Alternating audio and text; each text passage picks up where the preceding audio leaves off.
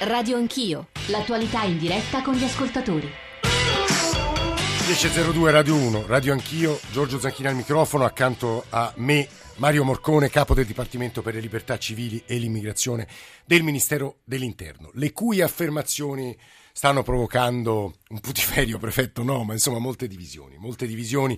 Io leggo, ma ci sono già ascoltatori, rappresentanti di associazioni che ci hanno scritto, ci hanno chiamato, che vogliono intervenire, interloquire con lei. Rapidissimamente i nostri due principali riferimenti 335 699 2949 per sms e whatsapp, 800 05 0001 per la diretta e ancora radio anch'io chiocciolarai.it. Dicevo i tanti messaggi di stamane, eh, ne cito un po', solita solfa dei buonisti e balle delle istituzioni, ci scrive un ascoltatore, volete capire che la gente non ce la fa più in ragione della crisi economica? Caro Marcone, fate pure quel che volete fregandovene della gente italiana, ma siamo stanchi di essere tartassati, maltrattati, raggirati, irrisi. La Repubblica nasce antifascista, ma la sovranità è del popolo e si ricordi che in Francia il popolo vessato ha tagliato la testa anche al re, poi ma porco cane, ma integrare cosa? Se noi italiani facciamo la fame, la fame, che cosa volete integrare? Quando anche voi dottori, altro messaggio, prenderete gli stipendi che prendiamo ora noi operai italiani, allora le cose cambieranno e poi tutta una serie di insulti sul comunismo, sul cattolicesimo, e insomma, vabbè, mail e poi devo dire a fronte di questo barlumi anche di appoggio alla sua linea, alle sue posizioni, ce n'era una che avevo letto eh, poco fa, mi complimento col prefetto che parla finalmente con cognizione di causa, scrive Marina. Prefetto Morcone, mi auguro che lei abbia la possibilità di operare per gestire l'immigrazione secondo le sue grandi competenze e poi due ascoltatori. Antonio Dipinto del coordinamento delle comunità di accoglienza dei minori stranieri, se non sbaglio non accompagnati, e Cesare Martini che è il sindaco di San Severino Marche. Dipinto, comincerei da lei, buongiorno. Buongiorno, buongiorno a tutti, saluto il prefetto Morcone che ho avuto il piacere di conoscere e di incontrare più volte in questo periodo. E, intanto io volevo fare delle affermazioni eh, rispetto al, alle cifre che sono state indicate per sì. il rimborso dei minori stranieri non accompagnati e chiarire un particolare fondamentale.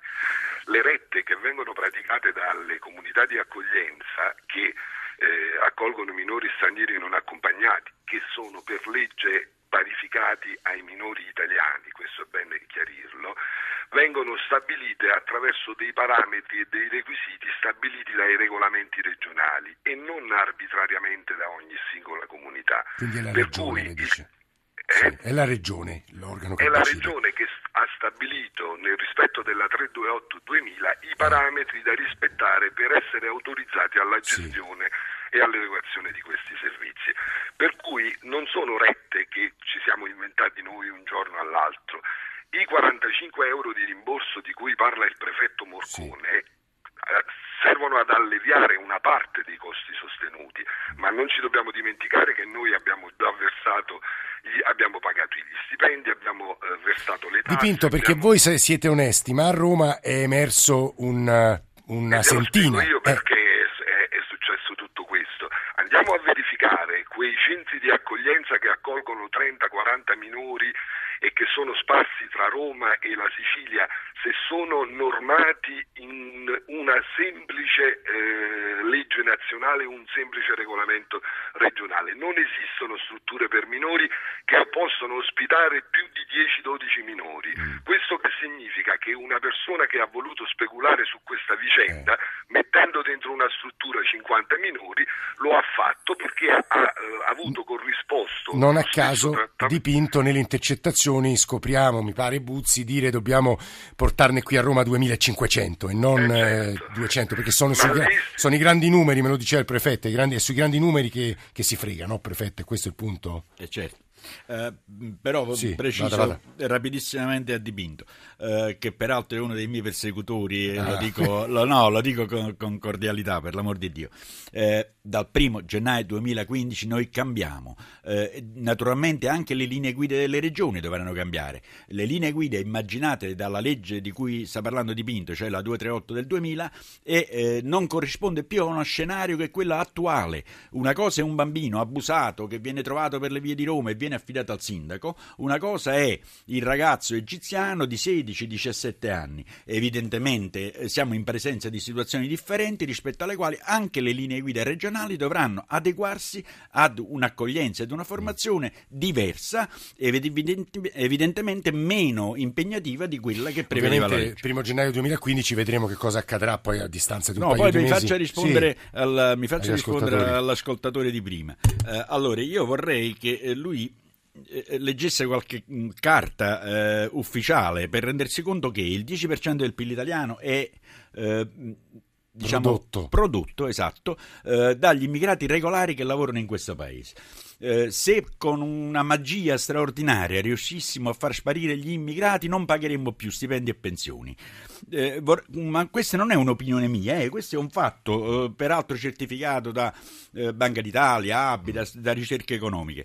E ancora, eh, se con una magia facessimo sparire gli immigrati non avremmo più eh, un'agricoltura eh, che produce qualcosa, avremmo le stalle con gli animali che muggiscono perché nessuno gli prende il latte, eh, avremmo problemi in edilizia dove normalmente sono, soprattutto per i lavori più pesanti, eh, albanesi o spesso comunque in nero, ricordiamo. Spesso Questo nero, è un altro fenomeno però, spesso in nero, però io vorrei anche ricordare che c'è una legge del 2012 che ha previsto espressamente che venga perseguita il, il, lo sfruttamento, il grave sfruttamento. Ci ha chiamato il sindaco di San Severino Marche, lo dicevo, Cesare Martini. Sindaco, buongiorno, che voleva dirci? Buon, o credo dire al prefetto Morcone, immagino. Eh.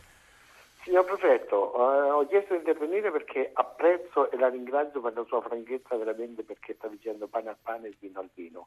Eh, però eh, sono stato sorpreso dal disappunto che lei ha manifestato rispetto alla mancata collaborazione dei sindaci rispetto, nonostante l'accordo sottoscritto dall'ANCI.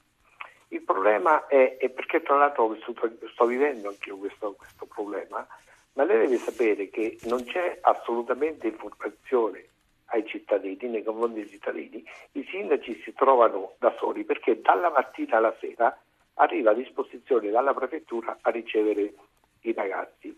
Questo um, crea una situazione difficile con tutte quelle reazioni che sta avvertendo anche stamattina e lo sta sconcertando, però non si deve meravigliare e si dovrebbe interrogare perché succede questo.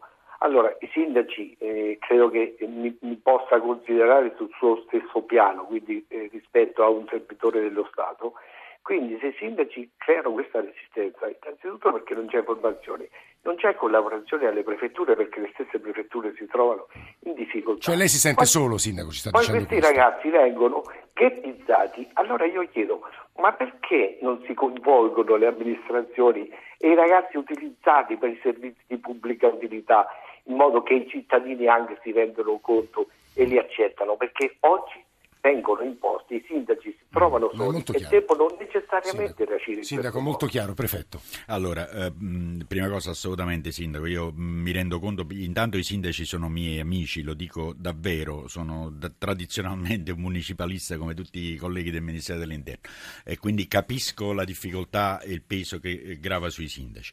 Però due considerazioni. La prima, e naturalmente non riguarda né lei né me, eh, il tema immigrazione deve eh, finire di essere eh, diciamo, il veleno del dibattito politico. Eh, se non ci rendiamo conto, se la classe politica non si rende conto che su questi temi deve ragionare eh, in maniera più distaccata rispetto all'immediato consenso popolare che le prossime elezioni regionali ti porteranno o non ti porteranno nella prossima primavera, eh, comunque non veniamo fuori da questa difficoltà.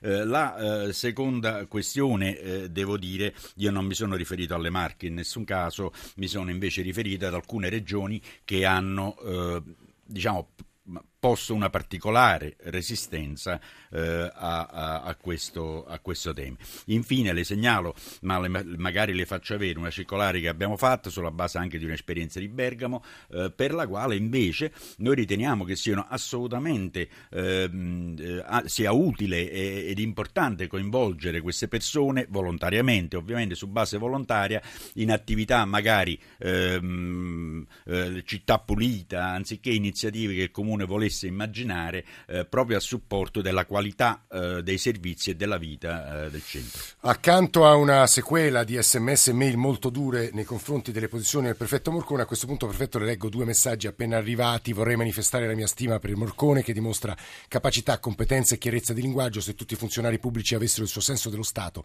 l'Italia sarebbe forse un paese migliore. Condivido chi fa certe affermazioni dovrebbe essere perseguito. E Carlo Alberto Dalbenga e poi Paola da Genova. Complimenti eh, consigliate a tutti di leggere il libro di Catozzella, Non dirmi che hai paura. Racconta la storia di una giovane somala che aveva partecipato alle Olimpiadi ed è morta in mare dopo un viaggio terribile, è vero che è un bel libro, attraverso il deserto, oppure Bilal di Fabrizio Gatti. Sentendo queste storie dovremmo tutti chiederci come continuare a restare indifferenti. Parliamo anche dei nati in Italia, che sarebbero una risorsa per il nostro paese e non possono diventare cittadini italiani. Sentendo le ultime notizie, mi vergogno del nostro paese. Ci sono due voci importanti ancora da far ascoltare a voi tutti e al prefetto Morcone.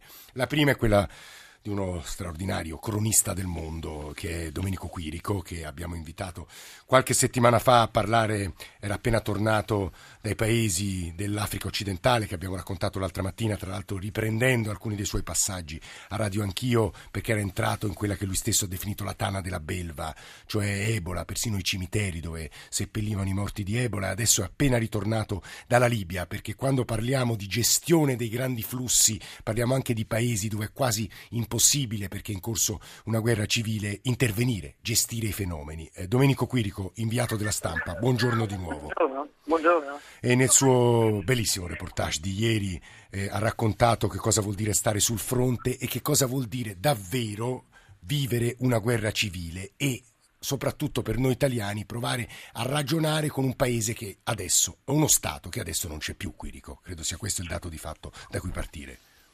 Eh sì, uh, la, la, Libia è qualcosa che assomiglia purtroppo molto da vicino al caos. Ci sono almeno due governi che si confrontano, due parlamenti, poi un numero innumerevole di bande armate eh, la cui ideologia è incerta, che si vendono al miglior talento e poi soprattutto ci sono le formazioni jihadiste eh, infeudate al, al califfato di Mosul e questo è sostanzialmente credo l'aspetto più, eh, più, preoccupante perché con gli altri gruppi, con gli altri movimenti si può tentare forse qualche forma di, eh, dire, di dialogo, di comunicazione o di tentativo di riportare la pace, ma con i jihadisti non esiste alcuna possibilità di trattativa. E come spesso avviene in questi paesi, in altri paesi che ho visitato come l'Iraq o la Siria, eh, rapidamente prendono il sopravvento e occupano il territorio e diventano dominanti. E questo è quello che sta anche succedendo in,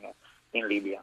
E a questo punto il controllo del territorio da parte delle diciamo, autorità riconosciute dagli altri paesi, ma anche quindi la possibilità di dialogare con qualcuno che non dico fermi, perché qualche volta sono rifugiati, richiedenti asilo che fuggono da guerre, che passano per la Libia e partono dalla Libia, mi sembra in questo momento storico irrealistico, Quirico assolutamente irrealistico.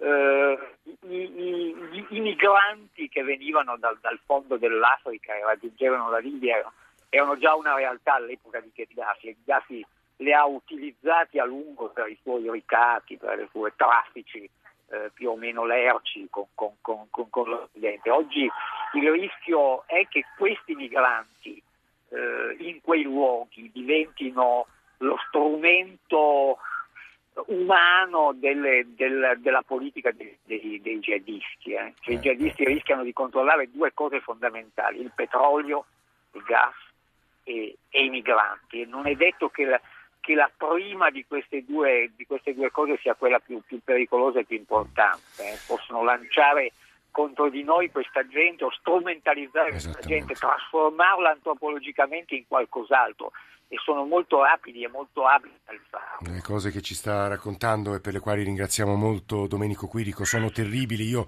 le ho segnate, ci servono poi per la parte conclusiva della trasmissione con Mario Morconi, a queste però vorrei aggiungere un po' di dati, un po' di numeri perché l'ONU e in particolare l'UNHCR eh, che si occupa proprio di rifugiati ha fornito delle cifre aggiornatissime sui flussi sulle persone che hanno perso la vita e Carlotta Sami è la portavoce dell'UNHCR per il Sud Europa. La salutiamo. Sami, benvenuta. Sta in Libano, Tripoli, Libano. Grazie, buongiorno. A lei. Sì, sono in Libano. Ci dia qualche numero. Sì, sono, sono, circa 200.000 le persone che prevalentemente richiedenti asilo e rifugiati che hanno attraversato il Mar Mediterraneo già quest'anno e purtroppo eh, almeno 3.400 sono quelli che stimiamo abbiano perso la vita, eh, alcuni recuperati ma mo, mo, molti mai, mai, ritrovati nelle acque del Mar Mediterraneo. Questo è l'effetto del, eh, dell'impossibilità per molti, soprattutto per chi scappa dalla guerra, parlo soprattutto dei siriani, eh, di eh, arrivare in Europa in un modo, non hanno alternative sicure per arrivare in Europa, non hanno alternative legali e eh, l'ultimo atto di disperazione è quello di tentare la sorte, una vera e propria roulette russa, quella del, del prendere un barcone messo a disposizione dai, dai trafficanti e pagare Senta Sami, ma è vero che voi delle Nazioni Unite avete scritto e detto che Mare Nostrum serve, è sbagliato chiuderla? Certo che serve, se no avremmo avuto invece che 3.400 morti, ne avremmo avuti molti, ma molto di più. Eh, parliamo di 200.000 persone. Serve, è stata una, un'importante operazione, ma non solo umanitaria, ma anche perché ha messo a punto una serie di procedure standard che eh, sono entrate nel DNA dei nostri eh, operatori e dei nostri militari. Eh, il fatto di salvare, eh, di sviluppare una capacità tecnica di salvataggio nel Mar Mediterraneo, di portare a eh, migliaia di persone, di identificarle, di fare gli screening sanitari e di organizzare gli sbarchi eh, nelle città, nei porti. Dal punto di vista dell'ONU, Sami, questo è chiaro, però si metta nel, negli e... occhi degli italiani che dicono non possiamo spendere, li spendevamo ora non più 10 milioni al mese e fungiamo da magnete. Ma una cosa sono eh, i soldi, ma si, non si mette mai tanto eh, in confronto con il valore delle azioni che si compiono. Guardi, la gestione del, della migrazione nel Mediterraneo io credo che sia la cartina di tornasole della civiltà europea in questo momento, perché pensare di non salvarli e quindi di interrompere questo flusso eh, in realtà non si dice la verità, perché, eh, sapendo di non dirla, mm. perché eh, si, tutti sanno che eh, le persone continueranno a partire, perché il problema non è il mettere a disposizione un salvataggio in mare. Il problema è che i conflitti, in particolar modo quello siriano, stanno continuando a eh, persistere, anzi diventano sempre più gravi, si stanno espandendo. E, questo è il motivo partono. per cui le Sami. persone fuggono. Lei pensi che in Libano siamo 4 milioni di persone, di libanesi, eh. ci sono 1 milione e 400 mila rifugiati. Guardi Sami, lei ci ha dato numeri, sì, sì, 20 milioni, 20 milioni di. Sa, numeri e considerazioni di grande interesse. A questo punto, Morcone, ci sono vari ascoltatori in attesa e li sentiremo tra pochissimo, però ho una serie di domande concrete. La posizione di Sami è addirittura l'opposta di quella che abbiamo letto dagli ascoltatori, cioè continuate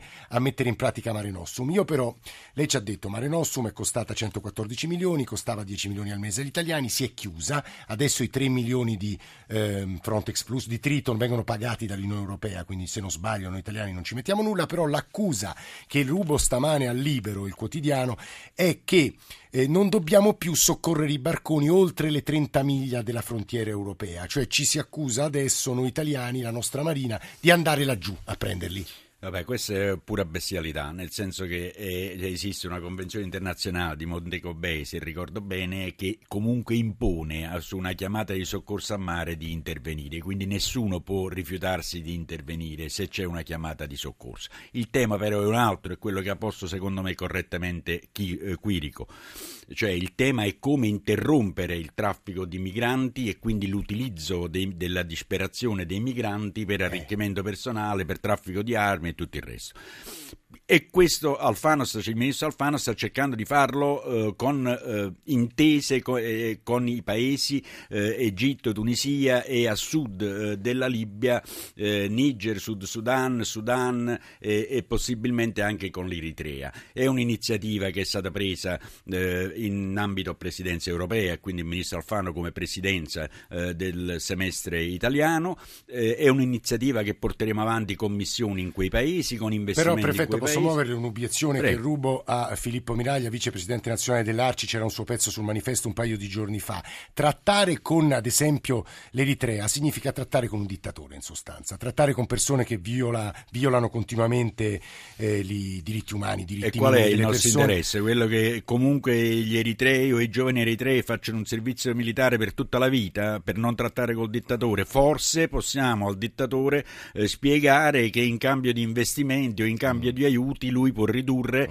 eh, la, eh, servizio militare o altre forme, voglio dire, di eh, imposizione e di compressione dei diritti. Ma non è meglio mettere ad esempio delle nostre, chiamiamole postazioni, luoghi europei per poi quello, avviare dei canali quello, di ingresso umanitario? È quello, questo dobbiamo, è quello, esattamente questo. Esattamente questo. Solo cioè, che in Libia non li possiamo mettere perché c'è. Certo, eh. certo, e quindi vanno messi e vanno gestiti dalle organizzazioni internazionali, quindi da Carlotta Sami anziché dai colleghi di Carlotta Sami, perché abbiamo bisogno evidentemente di una trasparenza internazionale su questo tema, per poi fare quelle che si chiamano operazioni di resettlement, cioè andare a prendere lì chi ha diritto alla protezione internazionale e portarlo liberamente secondo un criterio di quote nell'area Schengen. In parte era anche un'idea di Luigi Manconi di cui si è discusso alla Presidenza della Camera. Geng da Treviso, Mario da Roma. Siamo in chiusura. Geng, buongiorno, benvenuto. Sì, buon, buon, buongiorno a tutti, complimenti per la trasmissione. Io voglio partire da parole di colore, perché già, già dà l'idea del diverso che non è specificato. Però ha notato che con Spike Lee abbiamo sempre detto nero, nero, nero. Cioè eh, eh, perché sì, cioè, è, è, vago, è proprio un fatto di moralismo. Geng, Io sono nero, sì. sono nero del Senegal. Eh. Poi volevo anche dire che la maggior parte degli immigrati non vuole integrarsi, che non vuol dire negare proprio la sua identità, ma rispettare il modo di vivere del paese ospitante, che ti permette anche di avere una convivenza civile, che non si tiene né col buonismo né col relativismo che vedo purtroppo con, tramite tra tante associazioni, né con la propaganda di un torno terrore. E per ultimo voglio anche dire che che il vero razzista è quello che permette proprio i ghetti, le zone franche, perché vuol dire proprio un disagio continuo e poi fermare l'invasione o la fuga, come, come la vogliamo chiamare, bisogna solo fare due cose, ridistribuire le ricchezze del mondo e fermare le guerre. È l'unica soluzione eh, questa. Grazie. Anche grazie a lei, no? intervento di grande saggezza, difficilissimo. Mario da Roma, buongiorno.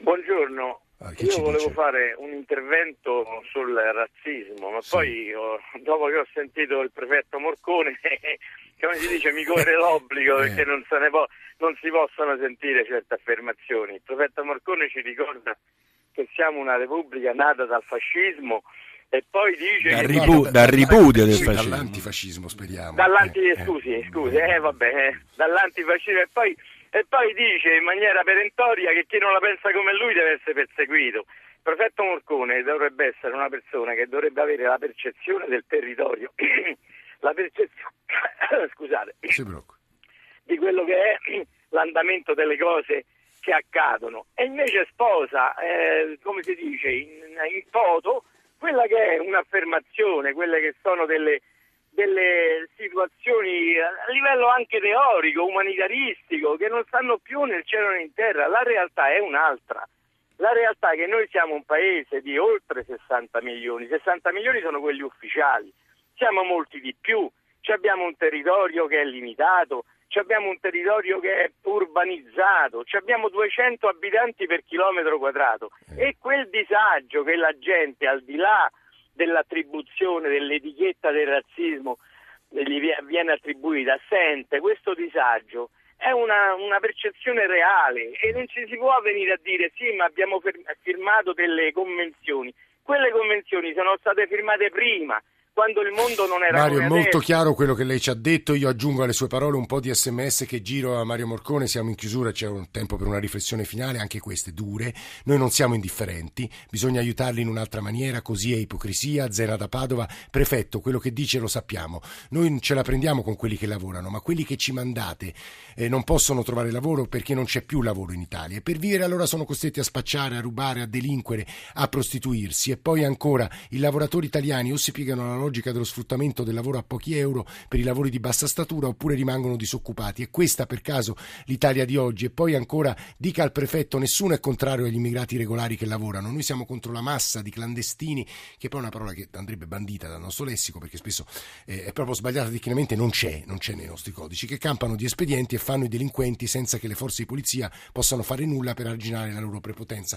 Morcone, chiudiamo un po' rispetto a una trasmissione no, anche molto calda. Eh, voglio dire, capisco benissimo benissimo che al di là delle posizioni estreme, mh, mm, e mi dispiace che il signore di Roma si chiama Mario come me, ma insomma lo dico davvero con, con cordialità, mm, eh, in verità il tema è la crisi economica, la difficoltà del lavoro. Io questo lo capisco benissimo, eh, non sono pazzo, mi rendo conto eh, chiaramente che c'è un momento di sofferenza e di difficoltà eh, di tutta la nostra popolazione. Eh, eh, tutti abbiamo eh, naturalmente una serie di necessità che vediamo sempre più messe in discussione. Detto tutto questo, però, la soluzione del problema non è mettere i cavalli di Frisia eh, nel canale di Sicilia, che non, naturalmente non, non galleggerebbero. Eh, la soluzione non c'è, eh, la gestione di un fenomeno come questo, soprattutto in presenza, e torniamo all'inizio, quello che abbiamo detto all'inizio, di teatri di guerra come quelli che non abbiamo mai avuto dalla seconda guerra mondiale in poi,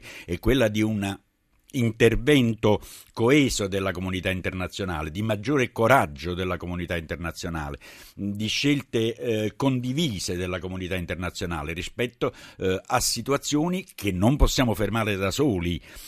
Ed è eh, davvero incredibile come non ci si renda conto che chi non ha niente da perdere perché viene torturato, abusato in Libia, anziché eh, attraversato il deserto, ha pagato l'IED, eccetera, non si fermerà perché c'è Triton o perché c'è Frontex o perché c'è Mare Nostrum, arriverà comunque in Italia, in Grecia, in Spagna, in Francia, perché comunque è l'unica speranza che ha per il suo futuro. E quindi sono processi giganteschi che vanno, insomma, bisogna cercare di gestire.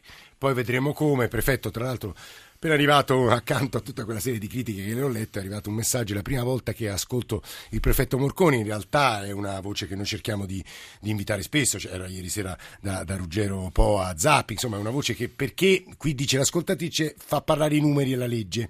E questo è lo scopo un po' di Radio 1 della, della, insomma, del servizio pubblico, da far parlare i numeri soprattutto. Grazie Mario Morcone per essere venuto qui.